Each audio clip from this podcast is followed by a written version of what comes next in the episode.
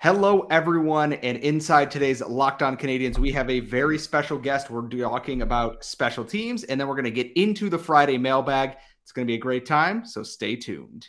For Locked On Canadiens, your daily podcast on the Montreal Canadiens, part of the Locked On Podcast Network. Your team every day.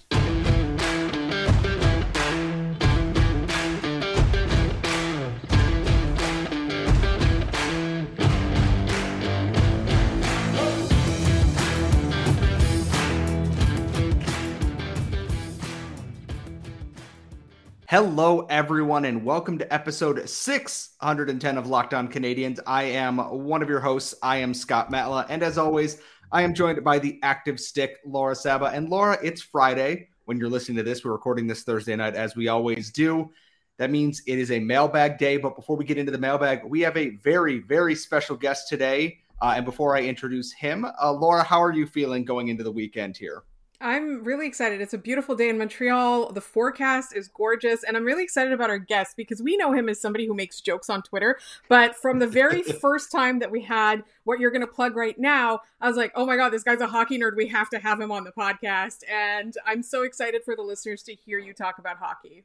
And our special guest today, you may know him on Twitter as Habs Laughs at Habs Laugh. It is Mike Obrand, head of the Habs Laugh intermission uh, club thing. What, Mike? I'll let you do your own introduction here. How are we doing I'll, today? Uh, I'll take it from here. Uh, we're, we're doing doing well, really well. Thanks so much for having me on to the both of you. Uh, really is a pleasure. Uh, fan of the show. Been watching uh, for you know as long as it's been a thing. So um, excited to be here. Thanks so much for having me. Yeah, Habs Laughs Intermission Club. Uh, most most games during the second intermission on Twitter Spaces. So see you guys next season. Yeah. Uh, so we're just going to dive right into this because Laura and I have both been guests uh, during the intermission club there with a varying number of things to talk about. And one of the biggest things that we've all kind of harped on this entire season and the season before that and the season before that and the season before that ad nauseum until like 2007 or before that maybe is the Canadian special teams are not very special all of the time. And we know that Martin St. Louis is bringing Luke Richardson back. He's bringing Alex Burrows back. He has faith in these guys to figure it out. And the strange part is, we saw the Canadiens penalty kill in the playoffs be almost historically great throughout every single round. Even against Tampa, they gave up goals, but were still very good. And Mike, someone who sees the game like you do is can the Canadiens actually make their special teams feel special again, even if they're not elite, but like I don't know, league average might actually help a lot in this upcoming rebuild? League average would be fantastic. Um, I mean, the answer is yes. They they theoretically can do that. Um, you know, it's a great topic because you know there's always either it's going great and you're picking apart the fun stuff, or it's going poorly and you're picking apart the you know the, the not so fun stuff. And and you know with the Habs, it's you know I remember vividly when the Habs had the best power play consistently in the league. You know they had the weapons and they had the strategy and they had options, right? And that's what they do not have now, right? They just do not have the options, whether it's strategically or player wise, to be dangerous consistently on the power play. We've seen glimpses of the perfect play, of you know everything going right, the defensive breakdown, you know, a good bounce, but you're not seeing consistent control. You're not seeing consistent uh, confidence on the power play, and that 100% comes from um, you know, probably 50 50 of coaching, of coaching and player, right? So, yeah, you know, 100% divided by two, and those two factors, 50%. you know, the, the, the key thing for me is, you know, I'm watching the games and you're, you know, really seeing the, the, the lack of success over and over and over again. Um, comes from a few different things where they're putting their players you know so how are you strategically using the weapons that you have and what the overall theme of the power play is. So the thing that you know when you let me know that we were talking about special teams the first thing that came to mind is what their what their philosophy is with cole caufield moving forward. He is you know 21 years old. He is an elite shooter. He's proven that he can score at every level including the nhl you know he's going to be your power play guy. Um, and he's had some success but you also see them trying to kind of force him into a role that's just like, I don't know, man. Uh, and that role is the bumper, right? So you see him kind of setting up, setting himself. They put him on the bumper in the bumper position. And if fans don't know what that is, you know, he it's like kind of the the middle slot, kind of in between the net and the and the and the and you know the and the point um, where he you, you kind of want to feed everything through him, right? So it's a it's a misdirection pass, it's a a one timer, it's a you know a, a, a, pass that leads to a setup. It's there's a lot of options in that bumper, um, and they they tried to do it with USA Hockey. And actually, Scott, I remember you vividly being just furious about about them doing this when he was on Team USA. Ah, um, yeah, and and they're trying to recreate it because you know who has a lot of success as a bumper player in the National Hockey League, Brayden Point, and I remember them saying we want him to be our Brayden Point on the power play and whatever it is. I understand why they want to put him there because if Caufield has the puck with any amount of time and space in the slot, he has every single hole that he can pick from on the goalie. Right, he's looking the goalie straight on. They, I, he hasn't had a clean shot. I have never seen him get a clean shot off. Right, so when you're when he's not having that success and when you're using him as a focal point, they aren't using the players around him as decoy. As, you know, they're not using Caufield as a decoy to take advantage of the players around him, and that to me is troubling. Because if you're trying to force everything to Caufield in the middle, and you're not using, and, and teams are adjusting to that, and they are because they respect his shot already, they're not taking advantage of everything else going on. That is a concerning thing to me. That leads me to believe that we're kind of going in for more of the same. And it's funny is that when Shea Weber was playing and not about to be shipped off to Arizona for actually nothing more than likely, so much of the power play ran through him. Yes, he is an incredible weapon in there and that he can shoot harder than any human being should be able to. And that in itself is a weapon like Cole Caufield's shot where he can put it wherever. But the minute that you shift everything into that person, and like you said, teams know that there's no other person on the ice they have to respect. They know Suzuki is going to circle back and come off that half wall and they're going to try and get it to Caufield. Or, and then Caufield might pull back and he might try to pass it to Mike Hoffman, who will promptly turn it over at the blue line. And mm. there's, it's lacking a creativity. And part of that comes from depth because the second power play unit was Rem Pitlick, Josh Anderson, like Brendan Gallagher and Christian Dvorak, all of whom have unique qualities that might work but there's no threat there. It's like, okay, we just cover two guys on Caufield. No one else on the first unit's going to shoot because they're going to pass it. And no one on the second unit is a threat to score like that. And that lack of creativity, I think, comes from that lack of depth. But next year, they have guys like Jesse Ylönen who can come up and be a power play threat there. And just to kind of put a bow on all this, it feels like the options are there to fix this. And I think Martin St. Louis, with an entire preseason and stuff, not just having to jump feet first into a six foot pile of garbage will help a whole lot with that. And and off season.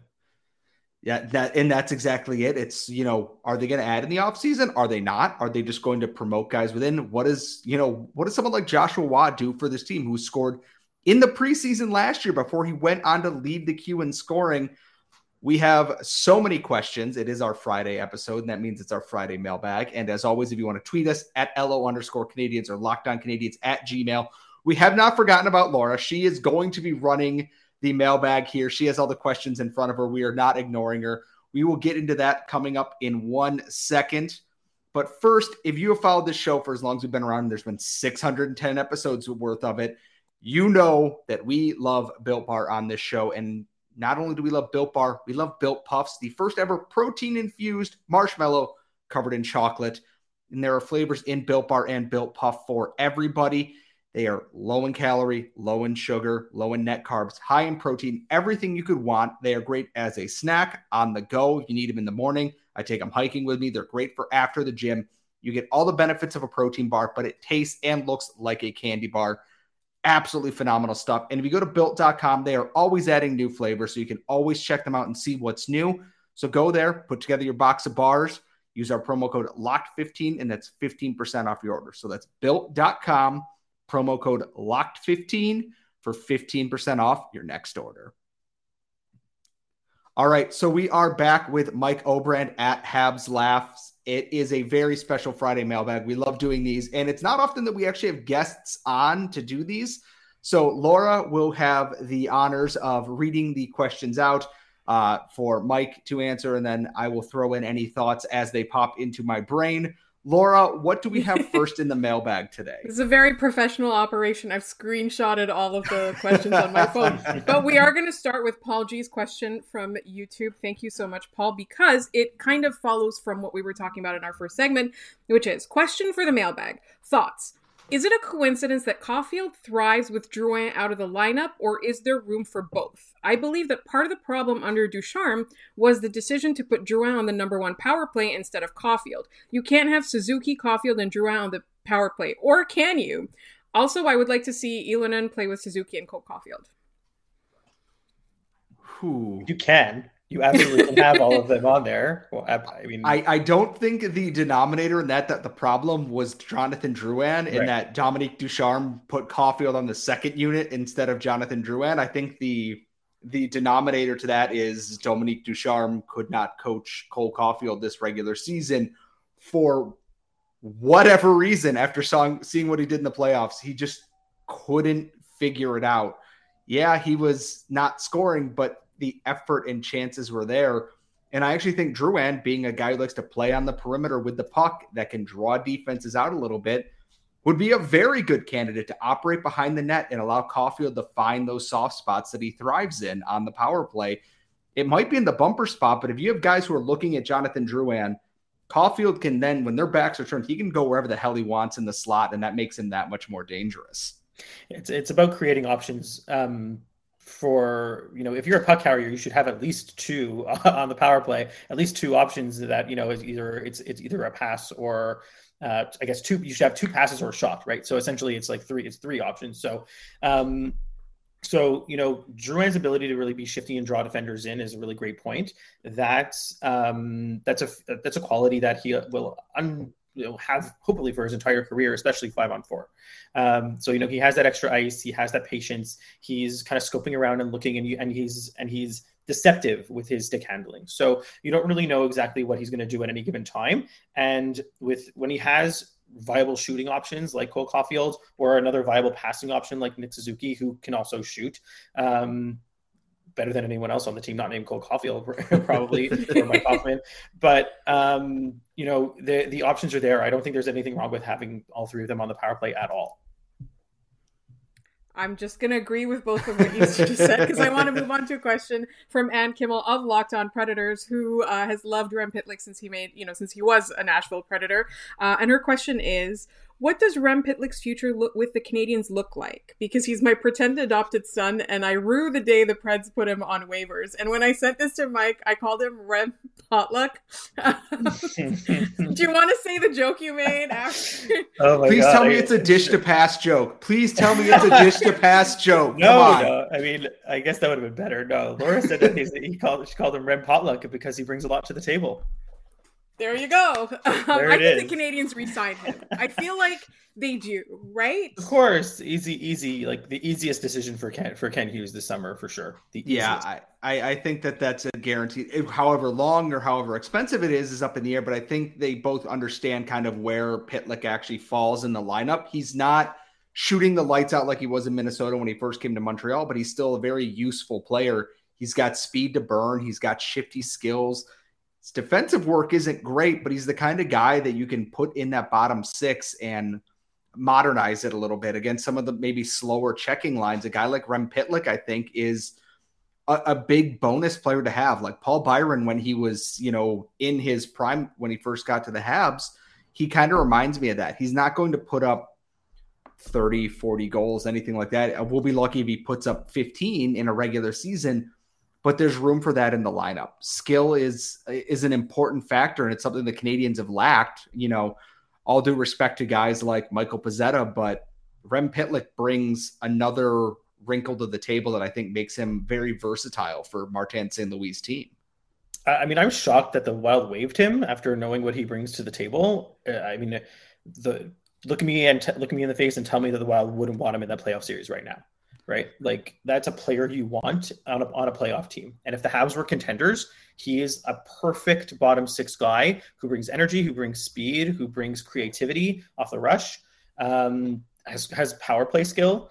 Um, and and I, as much as I would hate as I hate to say this because I think he's a useful player that you know you want to ideally want to lock up. He's a guy that gets you a really good return at a deadline. You know, uh, he, you know, next year, you know, you have to think the Habs aren't going to be great. They're going to be selling again. He's a Lehkonen type player who can gain a reputation around the league to get you a great return. So, and, uh, just a great asset. Either, however, they plan to use him, a great asset. I wonder if he goes on like another shooting bender to start the year where his value is, you know, doing one of these. Even if the Habs are terrible, which there's a very good chance they might be, do you look at that and you just go, okay, someone's offering this and you just pull that shoot on that and just take it? Uh, we don't know if he's going to have that kind of shooting luck, but I, like you said, I think he has value, whether they keep him or trade him at some point next year. And I think that he's he's found money basically. You you paid nothing to get him, and he's turned into a guy you can ice regularly and not really have to worry about too much. I think that's very good GM work, uh, all things considered. I didn't think much when he was acquired, and he kind of showed me on that front. He was a pleasant surprise. All right, so what about an unpleasant surprise? Rachel of Locked On Flyers asks us, how much are the Habs banking on a one or two overall pick this year? Do you think they have a good plan if they don't get it? Now, this involves math that I don't want to do. What are the chances that they mm. don't get a one or a two? Like 50 chances they don't get a one or a two. So they have like a 25% of getting chance of getting one. Yeah. So, and then I guess you have to just lump two or three in it together. So like if you know, so I guess I guess you know it's a seventy five percent chance that they get one or that they get two or three, which isn't isn't fantastic, but uh, but um, I think like honestly, just based on like the and I'm in no way a draft expert. Like I've ne- really have not seen full games of of these prospects, but based on like you know me taking the word of experts which i will absolutely do in this scenario um, you know the the the, drop off from from one to there's a drop off from one to two and then from and then from two three four five even is like very much a, a similar group so then picking two or three it's a decision um, but I don't think they can really go wrong between like a player at two or a player at three. So either way, there you're getting a, stu- a stud. Either way, you're getting a player that's you're you're hoping is going to be a transformative piece. So, I mean, do they do I want them to pick two? Yes. Do I want them to pick one? Even more so. Would I be upset if they're picking three? No. No, not really. Yeah, I, I, look at the top of this draft, and just to uh, put a little wrap on this before we get to the final segment here, is I look at it. I just finished writing Logan Cooley's draft profile, and I go, okay, if they don't get Shane Wright, Logan Cooley's awesome, and it also fits exactly what this team needs. His timeline is just not NHL immediately after his. Which is fine. In exactly, there's not there's that's fine. Simon Nemec, who is a big defenseman that they might need, he might not be in the NHL next season. You know what? That's fine. Uh, it's going to be a little bit more painful next year. There's not going to be maybe that young, exciting piece right away, but at the same time, that's okay. And the biggest thing with a rebuild is patience. And if they don't get the first overall pick, okay.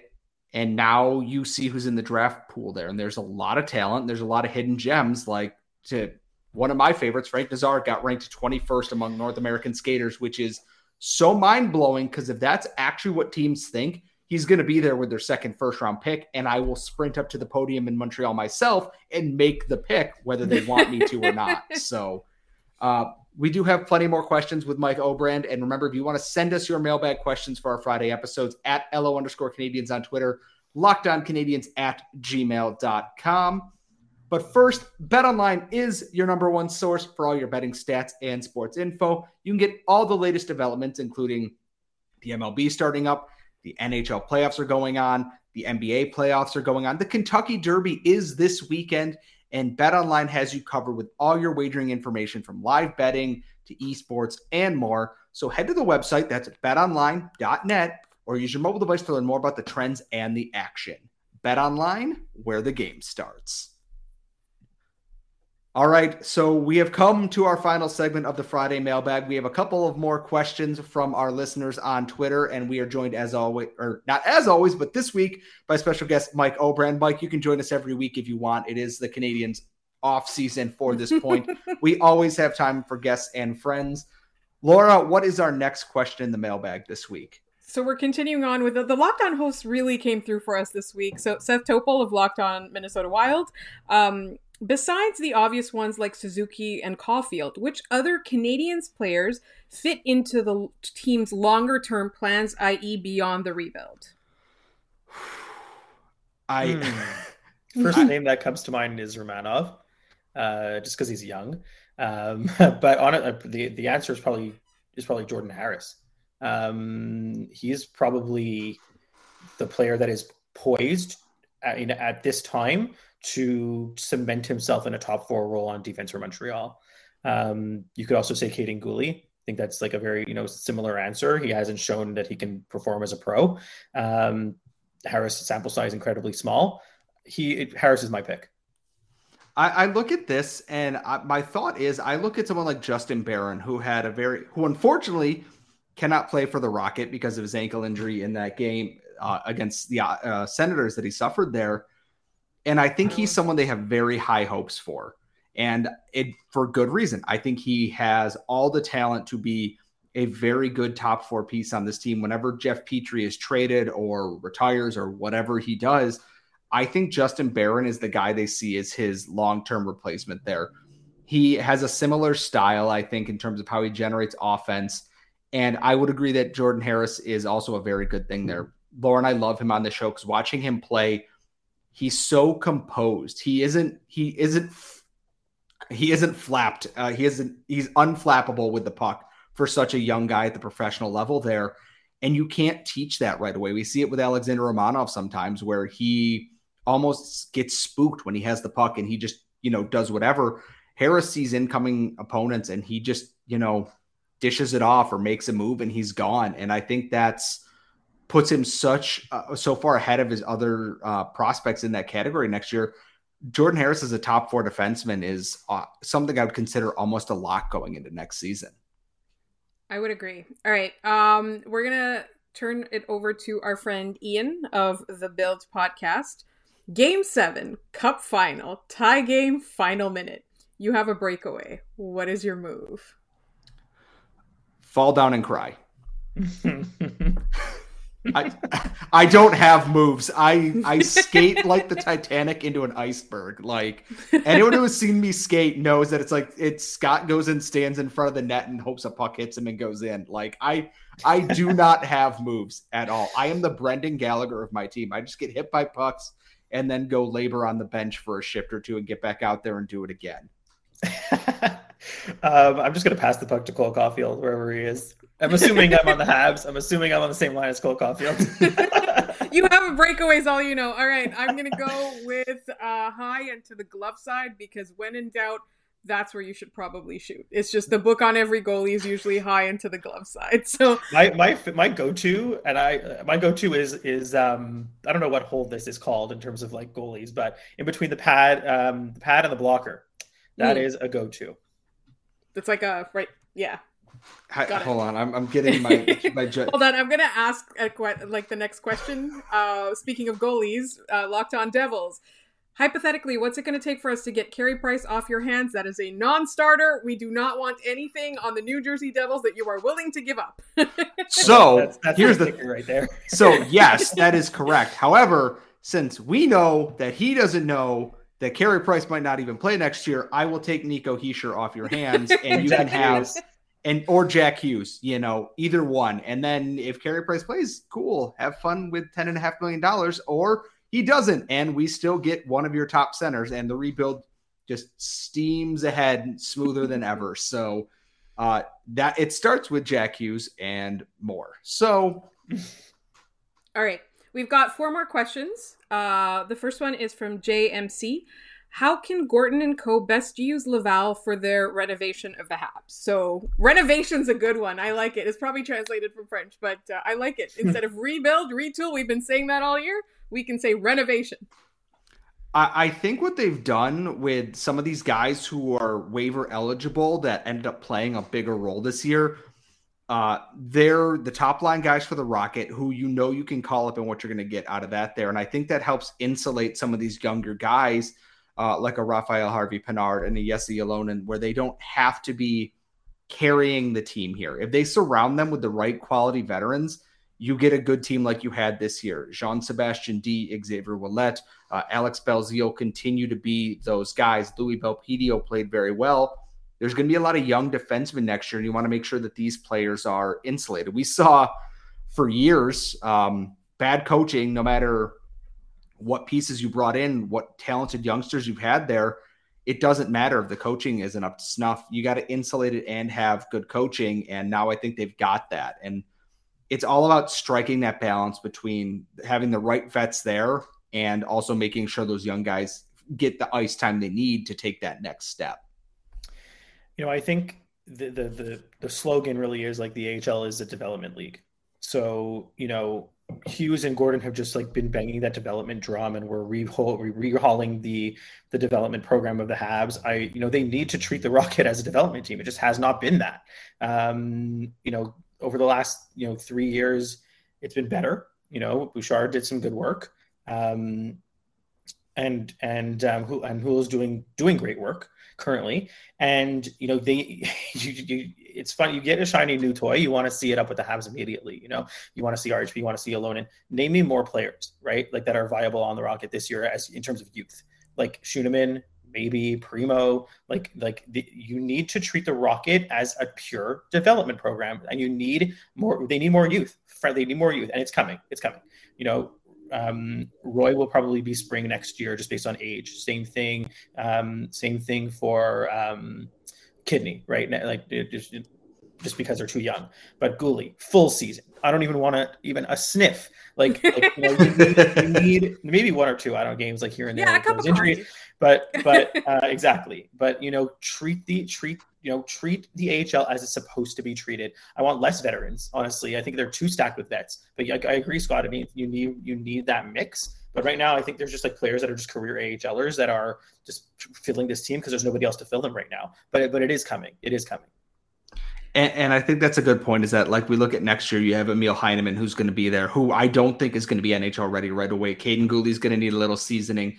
Matthias Norlander, we see, Norlinder. could use a little bit more seasoning, and that's not a bad thing. If they go down there and they prove after ten games that they're too good for the AHL, you go great. This is awesome. And if they go there and it's like, okay, well, maybe not yet, instead of just sending them up because they're the only people there, you let them keep playing. It's like you the said. last player that went like a full year and come out and like it's Jake Evans, right? Jake Evans was like a full year, Poehling too, full year.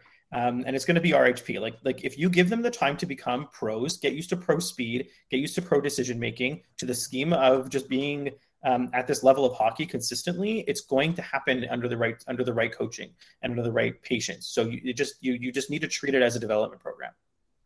I absolutely 100% agree with you. So we've got a couple more questions. Uh, our friend Goalie Joy, this is kind of sarcastic because people keep making fun of like the idea that Crosby and Bergeron are coming to Montreal next year. Listen, you don't know, okay? Nobody knows. no. I mean, if I were them, I wouldn't come here, right? It's a rebuild, but still, um, her question is: Since Crosby and Bergeron are coming to Montreal this summer, where would you put Suzuki in the lineup? All three on a line together.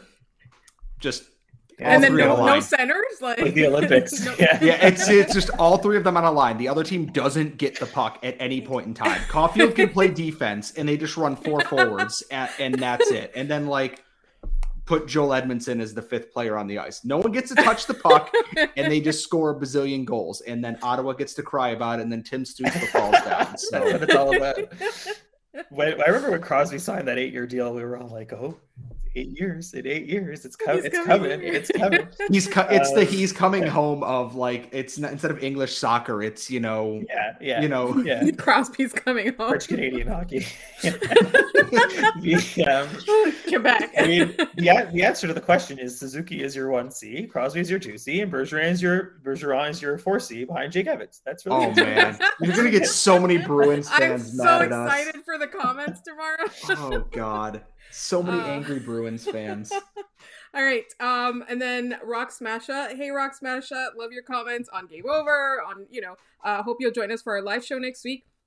With the uncertain nature of goaltending currently, do you think Montembeault gets an extension, likely for one year, in order to be an insurance policy? Worst case scenario is he gets waived to go to the AHL, or he gets moved similar to Hammond if everyone is healthy next year.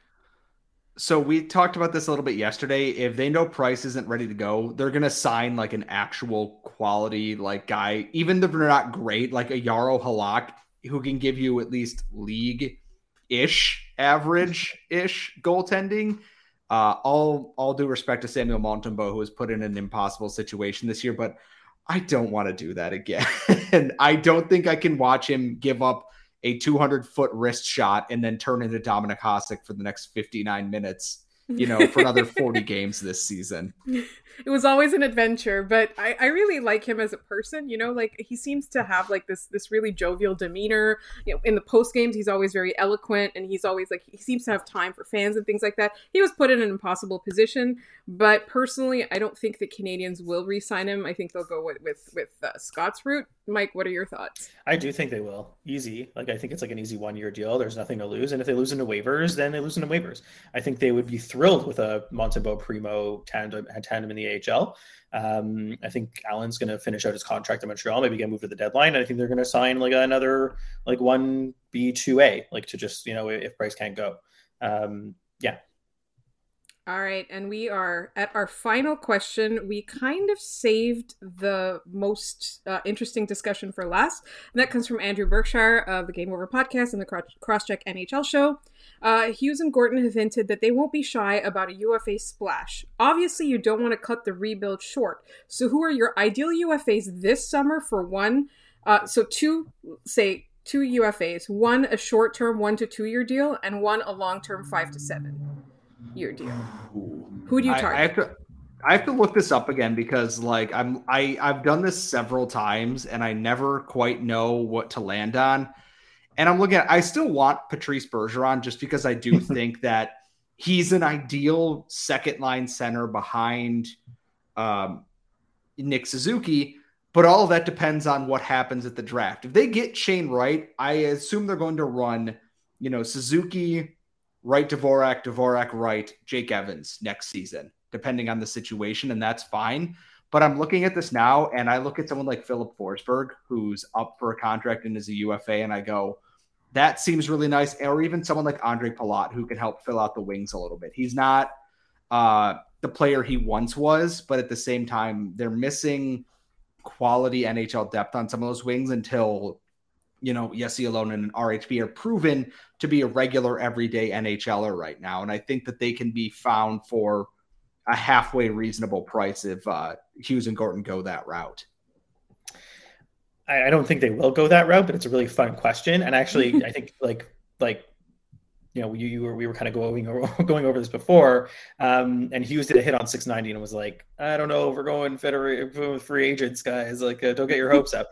But um, you know, the answer undoubtedly is Filip Forsberg uh, for a long term. He's like a Panarin, like when you know the Rangers were kind of still, you know, what are we as a team? He, and, he, and they signed Panarin to a really long term deal, and he's a guy that you that can you can wait for, you know, like that that will wait out your rebuild and still be great when you're ready to go. And that's what's happening with the Rangers right now. So you know, he's still 27. He'll be 28 next year. He, that's you know, if you think the Habs are going to be competitive two, three years from now, very, very viable for him to still be an impact player, um, while at the same time being with a Caufield and being with a Suzuki and being with your young guys who are going, hopefully, going to take that next step. The fun name that you would sign for one to two years is Alex Radulov. That oh. yes! I would just love to see come back and just be a monster and be fun and just like you know, like play out the rest of his you know career in Montreal, and he'll just like be just like the content between him and Caufield would just be so unbelievably good on and off the ice. I, I look at another fun option here, and I, I, look at someone like Phil Kessel that I just go, why the hell not? You know, you're looking another person on a scoring line between Caufield and Suzuki, and you go, why not Phil Kessel, who apparently has turned into a playmaker with 44 assists on the Arizona Coyotes, who were terrible. Who's, score, who's scoring 44 goals? I on the Arizona Coyotes. Uh, the ghost of Chris Pronger and Pavel Datsyuk, apparently. He has eight goals, which is wild, and 44 assists, which, sure. I, I, it doesn't make any sense. There's a lot of actual quality names out there that I think they can go for, but uh, Filip Forsberg is obviously the big fish here, and that's the guy you got to go for. I don't think they're going to get Nazem Kadri. He's going to be obscenely expensive after this season. I don't think they're going to get Johnny Gaudreau because he's going to be obscenely expensive. It's not the year for that. It's really not. It's just not the year for that. As as much as it would be really really nice, you're talking about you're you make like next year would like the 23 24 off season would be the prime year, right? Yeah. Um, that's what you really want. Um, if CapFriendly would work for me, a little click, a little clickaroo, and see who's, who's up at that. I mean, there's some significant names at the top of that list too. You know, Ooh, let me uh, take a look here on Sport uh, Track. Um, Patrick Kane, Jonathan Toews, Ryan O'Reilly, Vladimir Tarasenko, Matt Pacioretty, Larkin, like David Pastrnak, like. There, it's a it, Jonathan Huberdeau will be Huberdeau. Huberdeau is the fun one. Yeah, Huberdeau is the fun one. Um, like one more year after this one. So that's like if Florida can't get it done, he's probably thinking, you know, where where where's my career going, right? Yeah. Yeah. And Laura, that wraps up everything in the mailbag, correct? It does. This episode was even more fun than I anticipated it would be, and I really can't wait for our listeners to hear it. Yes, uh, Mike, do you want to tell our our our fans, yes, our fans and our listeners, where they can find you on social media? You can find me at Habs Laughs, spelt like it sounds, spelt like you see it on the screen here. At Habs Laughs on Twitter. Um, yeah, just uh, having some fun at the Habs expense and pretty much anyone else's expense. and um, yeah, just you know, really thank you guys uh, both so much for having me on. It was a blast. And as always, you can follow the show at LO underscore Canadiens on Twitter. Send us emails at lockedoncanadiens at gmail.com. You can subscribe to our show on YouTube. Please do that. If we hit a thousand, uh, one of us is going to eat something disgusting. Um, you can follow Laura at the Active Stick and myself at Scott Matla. When you're done checking us out, please check out Locked On NHL, where all of our local hosts have all the recaps and information you need going through the playoffs here. We will see you all next week.